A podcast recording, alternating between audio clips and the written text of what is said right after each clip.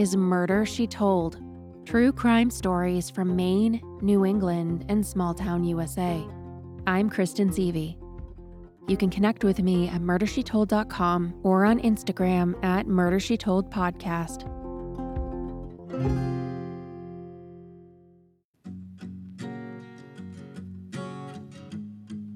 Sarah was simultaneously shocked and proud of her 18 year old son when he burst in with some news. He had enlisted. He was going to be in the Navy. Sarah was in the Navy herself, and though Brandon had talked about getting some information from a military recruiting office, she never expected that he would come home with the papers signed.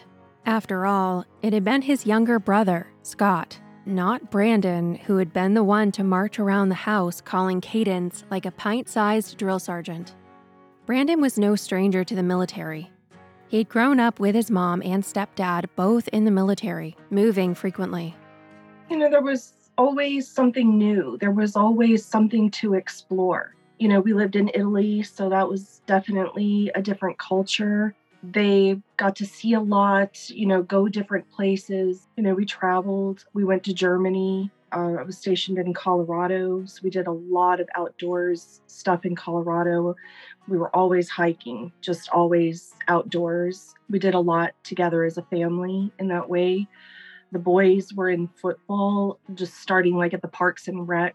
Brandon played football all the way up to high school. His brother played football too it was just always something different living in a new place. There was always something we hadn't seen before or some place to go. Though Sarah was surprised by Brandon's quick decision to enlist, his physicality made him a good candidate. He played football from middle school through high school and was into powerlifting. He was a big guy and would be well prepared for the physical demands of the Navy. Not only was Brandon strong, but very bright. He got mostly A's, read voraciously, and loved learning.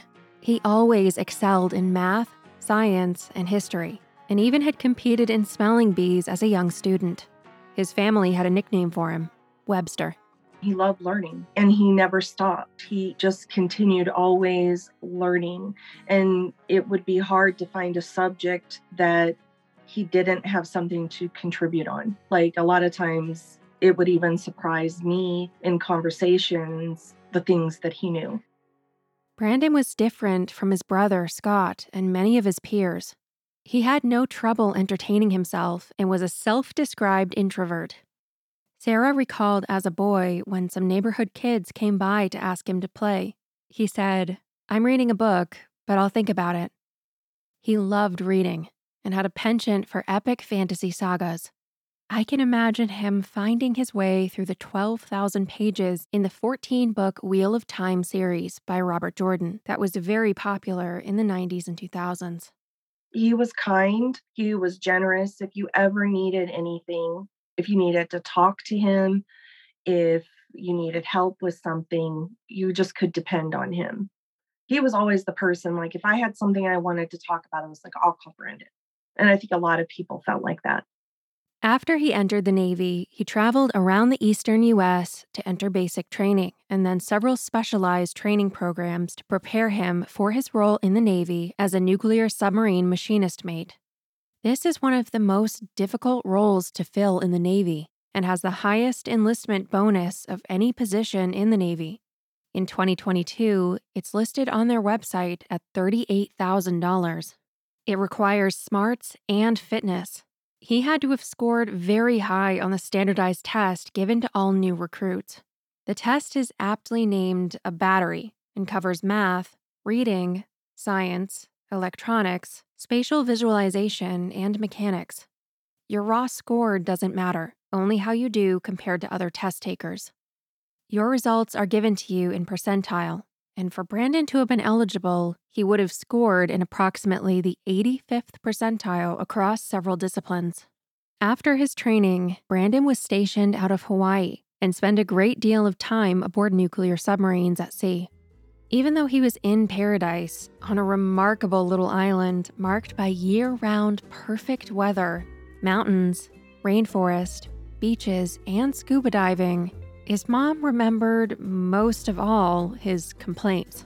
you know, he was kind of an Eeyore because I was like, who goes to Hawaii and complains? Like, you know, I love Hawaii, you know, and he would complain about so many things, you know, and I, I would just be like, you know, let me trade places with you. I feel like, you know, when people go to Hawaii, everything's just so, you know, for the most part, just really chill, but he would complain about how people acted or the driving or getting around or just anything. And I think like you're in Hawaii. like you know, you can't let the traffic bother you or, you know, just things like that. But, you know, I, I think he did get out. I'm sure that, you know, there were things that he went and did and I just didn't hear a lot about it. You know, he may have even dated then, but I, I just don't know everything that he was up to at that point. Brandon was a big guy. He was six feet tall and muscular. I can only imagine his discomfort being cooped up in a tiny sardine can under the ocean. It surprised me to hear that he'd chosen a job for himself that lacked the creature comforts of home. His mom recalled that he never really enjoyed camping or outdoor trips because of the many small annoyances that came with them he did complain about the food. I remember him talking about, you know, when they're underway, like they would run out of food. So, like, they would use ketchup for the sauce for spaghetti. So he was not happy about about how the you know before they would get to a port to restock he he didn't have a lot good to say about the food but he loved you know he always loved japanese culture and he got to go to the ports and i think he really um he loved that part of it you know that he he was in japan and i think he said he tried shark and you know just all those different kinds of things. And he would always you know he didn't get to call a lot at that time but he would call and he would be like you know what do you want? Do you want a souvenir or something like that? So it was just very thoughtful.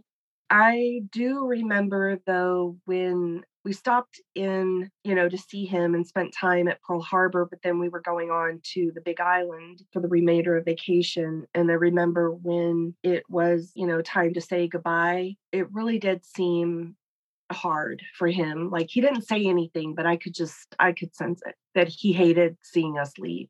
He was based in Pearl Harbor, and after a five to six year career in the Navy, he was out unexpectedly early.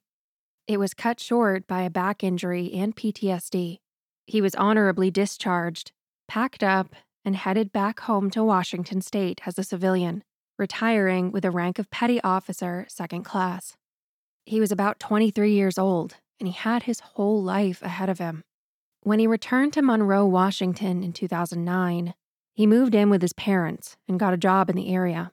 Monroe is a suburb north of Seattle. His mom remembered him working at a soup factory for a while, but big changes were ahead. His mom, his younger adopted sister Rachel, and his stepdad Reg were going to be leaving Washington for good in just two short years, and his brother and his wife just a year after that.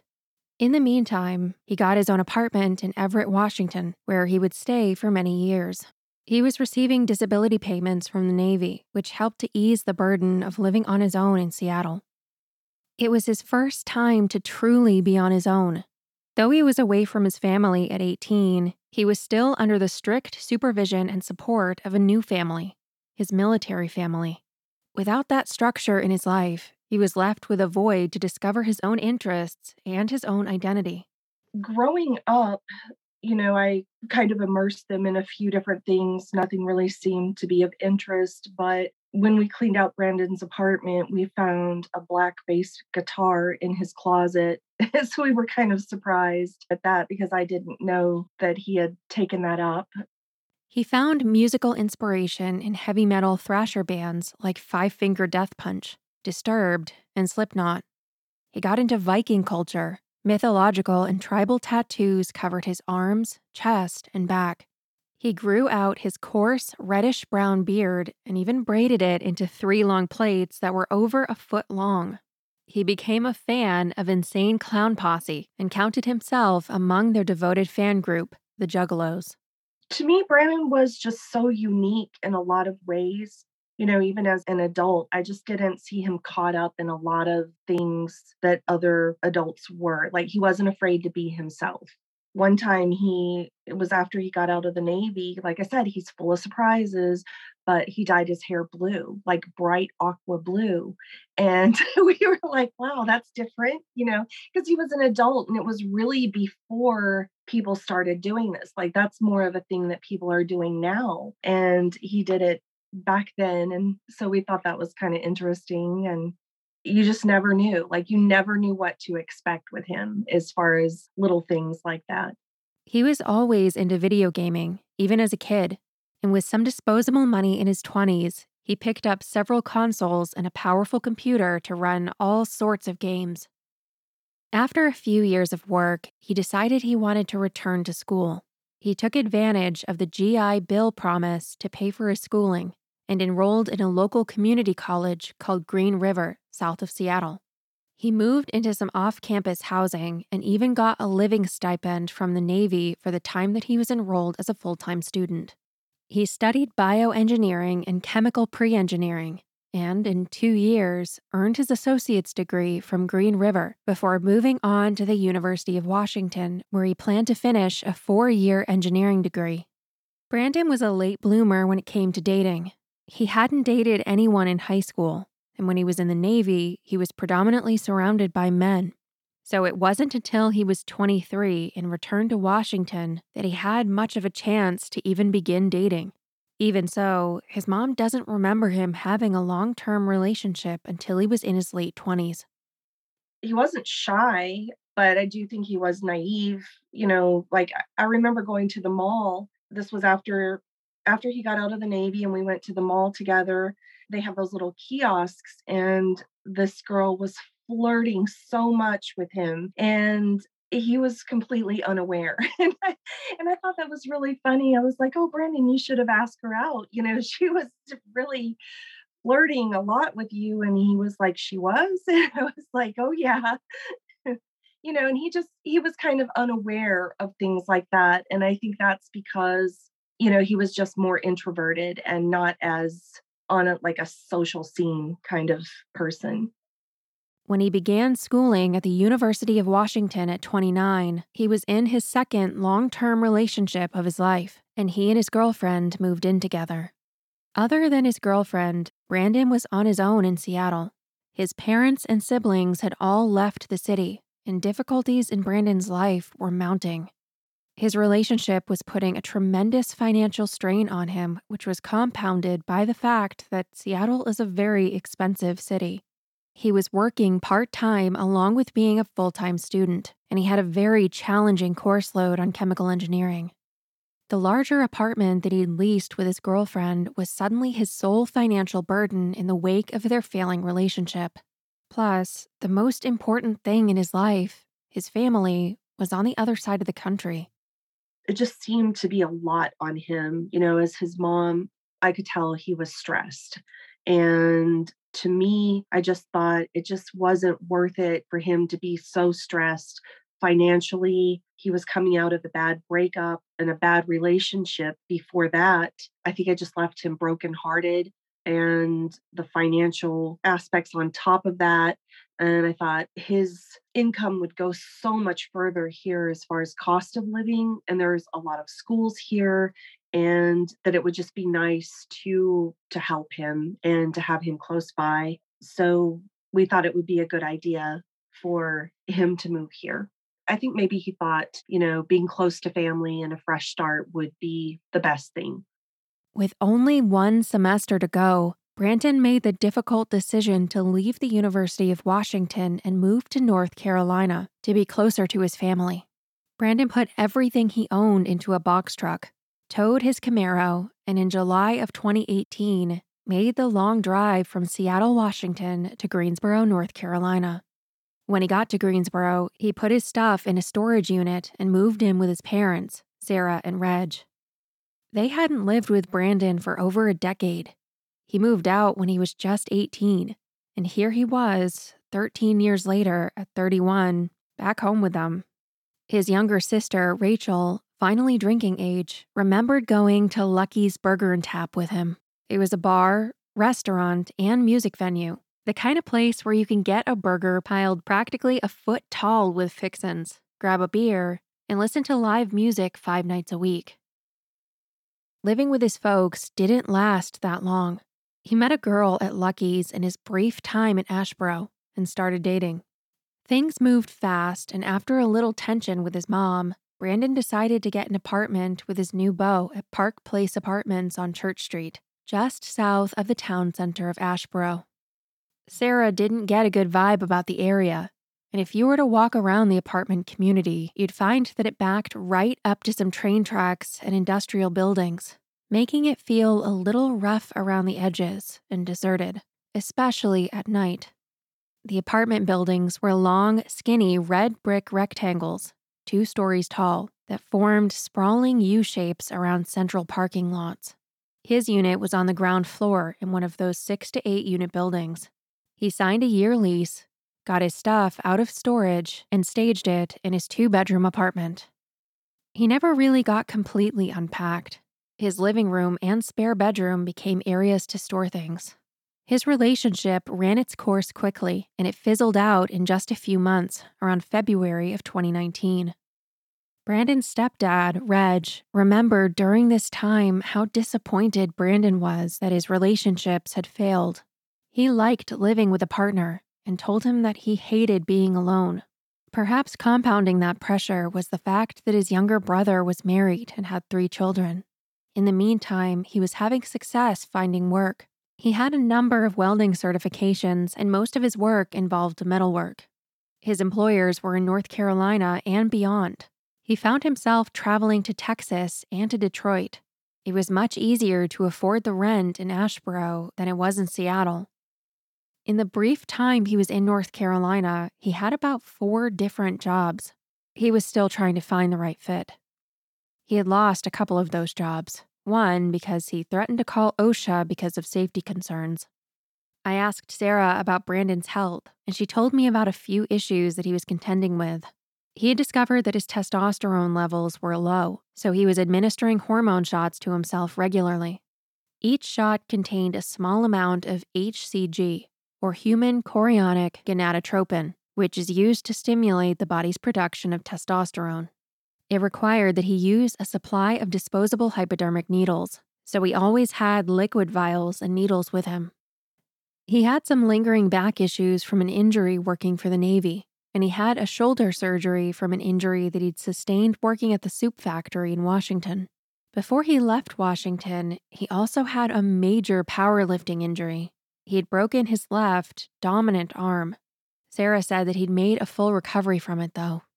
He also suffered from sleep apnea, and Sarah remembered being surprised when he showed up to North Carolina with a CPAP machine.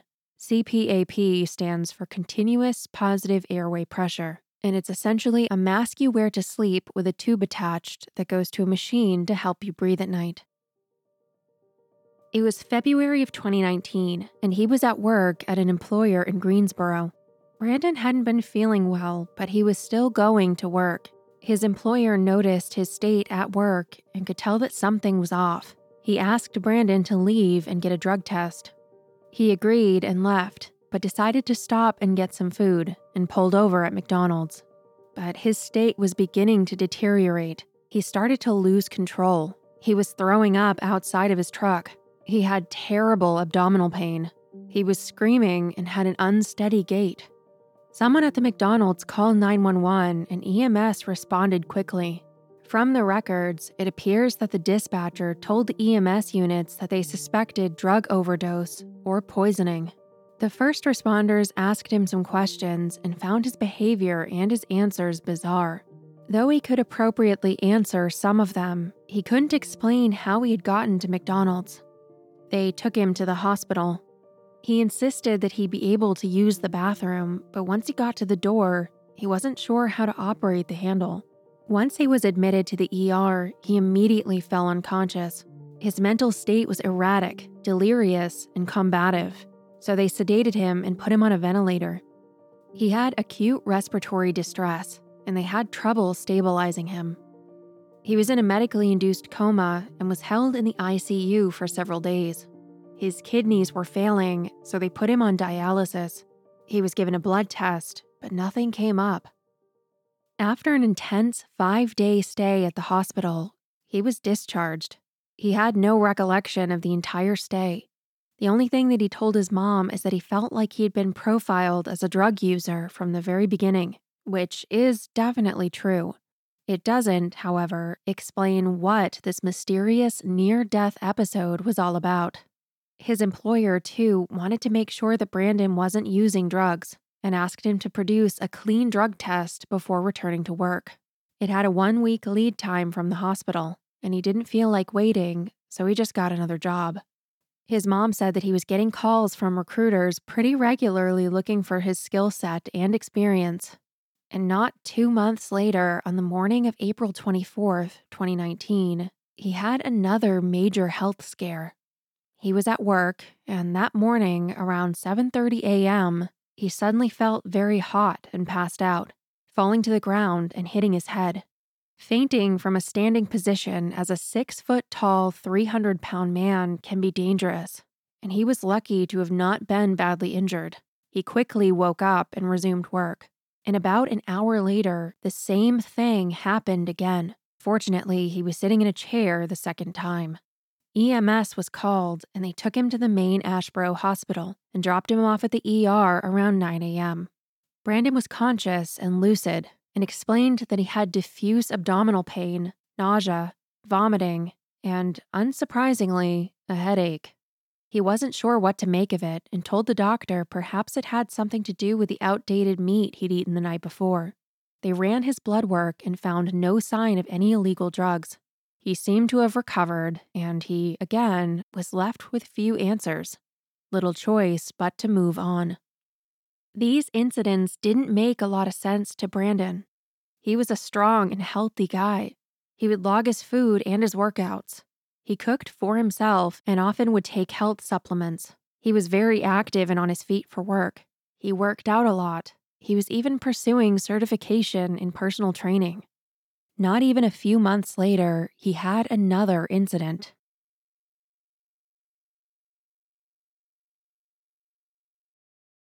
It was August of 2019, and Brandon had found a job based out of Charlotte, North Carolina, an hour and a half away from Asheboro. He was making the long commute. He was happy with the job and he was looking to move closer to work. It had been about a year since he'd gotten his own two bedroom apartment, and he let management know that he didn't want to renew, but rather go month to month. He was starting to get his place packed and ready for yet another move. His mom and family were helping him to get organized, but there wasn't too much work to be done. He hadn't really unpacked from his initial move in. Sarah remembered helping him and him complaining of being very tired. In late August, he went on a work trip to Detroit from Tuesday, the 27th, to Thursday, the 5th of September. The very next day after he returned, Friday the 6th, he was brought into the office in Charlotte and he was fired. The reason? They told Brandon that it was because of the condition of his hotel room. They put him up at a hotel and he stayed in the same room the entire trip. Fairly early on, the hotel staff began taking photos of the room. It's not clear if the photos were requested by his company or if the hotel took the initiative to document its condition.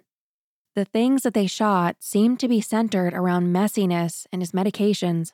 The images invoke a strange feeling of invading someone's privacy. They had close ups of his pill bottles showing the medication he was on. In addition to the HCG and disposable syringes I mentioned earlier, he also had some prescriptions for different hormone medications. There are images of a bag of onions, a brand new unused slow cooker. There were some empty Chinese food to go containers and dirty clothes on the floor. But perhaps the most concerning were the small spots of blood on his white bed sheets. That same day, after he drove back from Charlotte, he went to his mom's house to dog sit. He explained what happened, but he was in good spirits about it. He said that he'd even spoken to a recruiter that day about where his next job might land him. In fact, he was more stressed out about getting the AC working at his mom's than he was about getting fired. He felt overheated, and the T stat had been automatically disabled when the family left town. Sarah was on a trip to Kentucky to pick up his sister, Rachel, and Brandon was happy to hold down the fort. What Sarah didn't know was that when she left the house that day, it would basically be the last time she'd see her son alive. On Saturday, Sarah was on the way back home from Kentucky. She spoke with him briefly to tell him happy birthday. He was turning 33. Sarah and Rachel got home around 8 or 9, but Brandon had already left. He had plans to meet up with a girl, but had texted his dad saying that she'd canceled on him. This was the last time that Sarah heard Brandon's voice. Over the next couple of days, Brandon and his mom talked over text, but they never spoke on the phone. On Tuesday night, September 10th, Sarah called Brandon in the evening at 8 and 10 p.m but he didn't pick up or call back promptly, which was out of character for him. She kept waiting for his call on Wednesday, but that call never came. She called him again that afternoon at 3:32 p.m. and it went to voicemail. By Wednesday night, Sarah decided that she was going to go over to his apartment and check on him the next day. On Thursday, September 12th, Sarah called Brandon's phone 8 times between 11:53 a.m. and 2:16 to no avail. She, along with Rachel, made the short trek over to his apartment and at 2:45 p.m. knocked on his front door. There was no response. She tried to open the front door, but it was locked. As she pulled into the parking lot, she saw his truck was still there. Something was wrong. She called 911. As she was waiting for first responders, she contacted the apartment management company to get keys to the front door. She made her way around the back and discovered some damage to the back window. The outside pane of the insulated glass window was broken, and the screen was bent and damaged. When they arrived, Sarah was told to wait outside. They would enter the apartment and check on him. What they discovered was devastating just so hard to describe. I mean, at first they thought they thought he was dead. We screamed. My daughter screamed and then I screamed. It must have been like a blood pressure drop or something because you just like like I was standing there, but I didn't feel like I was there. But he was still alive. And they called me off to the side and they brought Brandon out and I didn't really see him because they had put a sheet all the way up to his neck and they had you know like the oxygen and they had the collar on him so i couldn't really see much of him they had discovered brandon in his bedroom laying on the floor barely breathing unconscious nude and badly hurt with scratches cuts and bruises over his entire body they put him on a gurney covered his body and brought him out by 4 p.m., they took Brandon to the main hospital in Asheboro to try to help him. Asheboro Police Department detectives arrived soon after and asked Sarah and Rachel some questions about Brandon in the waiting room. He was transferred to nearby Moses Cone Hospital in Greensboro for a higher level of care, but Brandon's health continued to decline. And then we finally go back and see Brandon, and they're telling us that like it doesn't look good and they don't think he's going to make it like they tried to put it like delicately. They were saying like you know the prognosis isn't good. But then i think like kind of in my mind i was like well i've seen brandon intubated like this before not too long ago and he made it you know? But i didn't really put the two instances together in that time because i think it's like your head and your heart telling you two different things. Like my heart's telling me he's going to pull through this, but then my head is like listening to what the doctor is saying that he's not. They were confronted by a terrible situation. Doctors said that there was no hope and that it was time to decide whether or not to continue life support functions.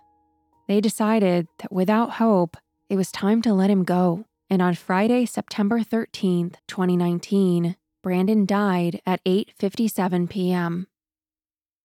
While the family and the hospital medical team were all fighting to save Brandon's life, detectives were trying to figure out what had happened to this young man.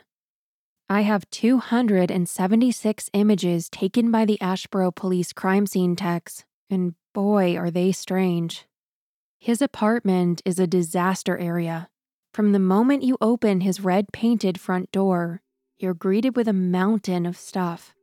His front door opens into the living room, and to your right, as you walk in, you see piles of moving boxes about four feet tall, mostly half open with clothes thrown on top of them. Buried underneath them is a dark brown leather sofa. One of the boxes is badly mangled, ripped, and torn. There's a neat pile of flattened boxes and other moving supplies, suggesting the upcoming move. The flooring was a 12 by 12 vinyl ceramic tile, and the narrow walkway through the hall was littered with empty plastic wrappers, broken zip ties, little rocks and dirt, used tape, pens, and pencils. To get to the other side of the room, you had to walk over a small suitcase that lied with its top unzipped and open that was filled with crumpled clothes. It still had tags on it from a recent trip, perhaps Brandon's visit to Detroit. On a far table in the living room sat some liquor bottles Knob Creek, Svedka, Old Forester, and Bacardi, and next to them sat a big tub of protein powder. Beyond the living room was the kitchen, and there was so much stuff littering the floor you couldn't even walk into it. Dozens of Tupperware lids and even a blender were strewn on the floor. Every inch of counter space was filled with dirty dishes, pots, and pans, small appliances, and food. The washer and dryer were in the kitchen on the left, and the dryer door was open with dirty clothes laying on the ground in front of it. All the blinds to the windows were shut. There was one main corridor from the living room that provided access to the spare bathroom, the spare bedroom, and Brandon's bedroom. Though the corridor's floor was free from debris, you could see dirty clothes spilling out of Brandon's bedroom at its end. The spare bedroom to the left was packed with moving boxes, and the floor was filled with dirty clothes, its closet stuffed to the brim. But it wasn't until you got to his bedroom that you started to understand the gravity of the disarray. His bedroom door had been removed from its hinges and staged in the hallway bathroom, perhaps by EMS. The sliding doors on his bedroom closet had been removed and were lying on the floor, stained with blood. The same VCT flooring in the living room ran all the way back through the corridor and into his bedroom. When you looked down from the entryway, you found a roughly 10 by 10 inch stain of blood on the floor. His bed was relatively free of debris, but all the floor space was completely covered with a bizarre mix of crumpled moving boxes, clothes, household trash like pizza boxes and crushed soda cans, his shower rod and curtain, and valuable electronics. To the right was one of his bedroom closets, and it contained one of the strangest things of the whole unit there was a large closet organizer system, still brand new, in its original cardboard box, sitting in the corner of the closet, and its packaging was torn open and bloodstained, the brown cardboard shell ripped open and dangling down. This is where Brandon had been found by EMS, unconscious and laying on the floor. His bed was stripped of sheets and blankets, and his mattress was riddled with dozens of large bloodstains on the far side of his bed, which was snugged up against the white bedroom walls, was an empty pizza box stuffed between the mattress and the wall. Above the box were a number of fresh looking red bloodstains. His naked bed had a handful of unopened cans of Red's Wicked Apple Ale and a package of chewing tobacco. Brandon was a regular user.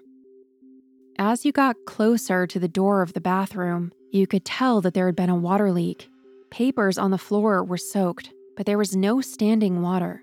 His nightstand, adjacent to the bed, was toppled over and lying on its face, exposing the fiberboard back panel, its bottom edge visibly damaged by water.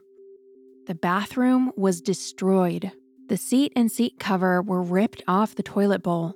The porcelain cover to the tank was broken in half.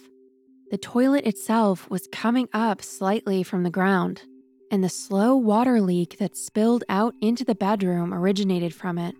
The lever for the tank was broken and dangling, and the water in the tank was gone. The bowl of the toilet was stuffed full of toilet paper and looked to be backed up. All of the towel holders and toilet paper holders had been ripped out of the wall. The bathtub faucet was left on and running.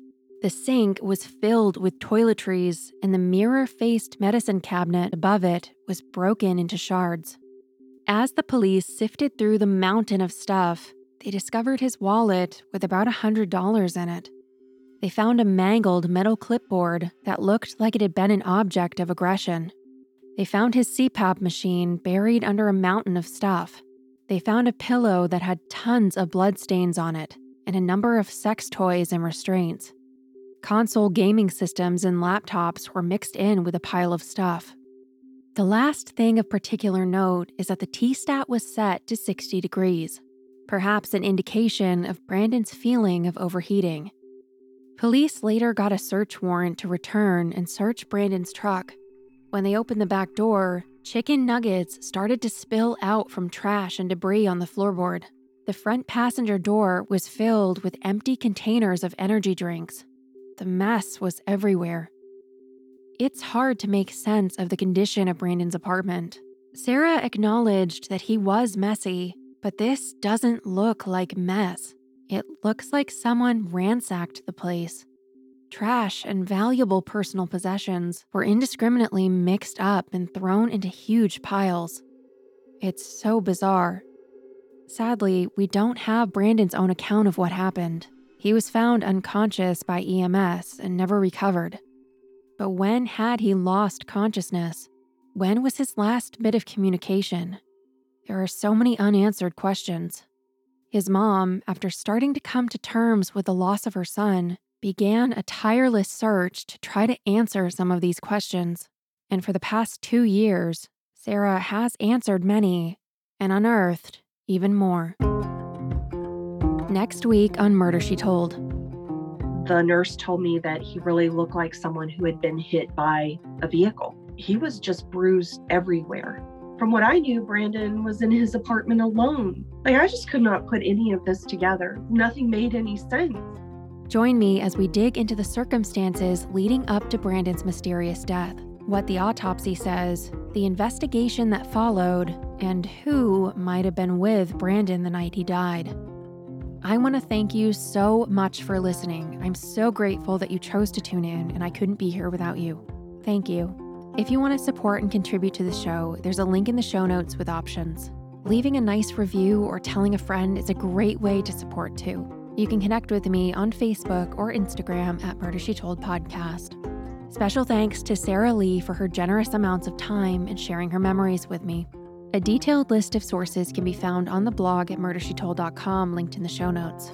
Thank you to Byron Willis for his research and writing support. If you would like to make a suggestion for a future episode or a correction, feel free to reach out to me at hello at murdershetold.com. My only hope is that I've honored your stories and keeping the names of your family and friends alive.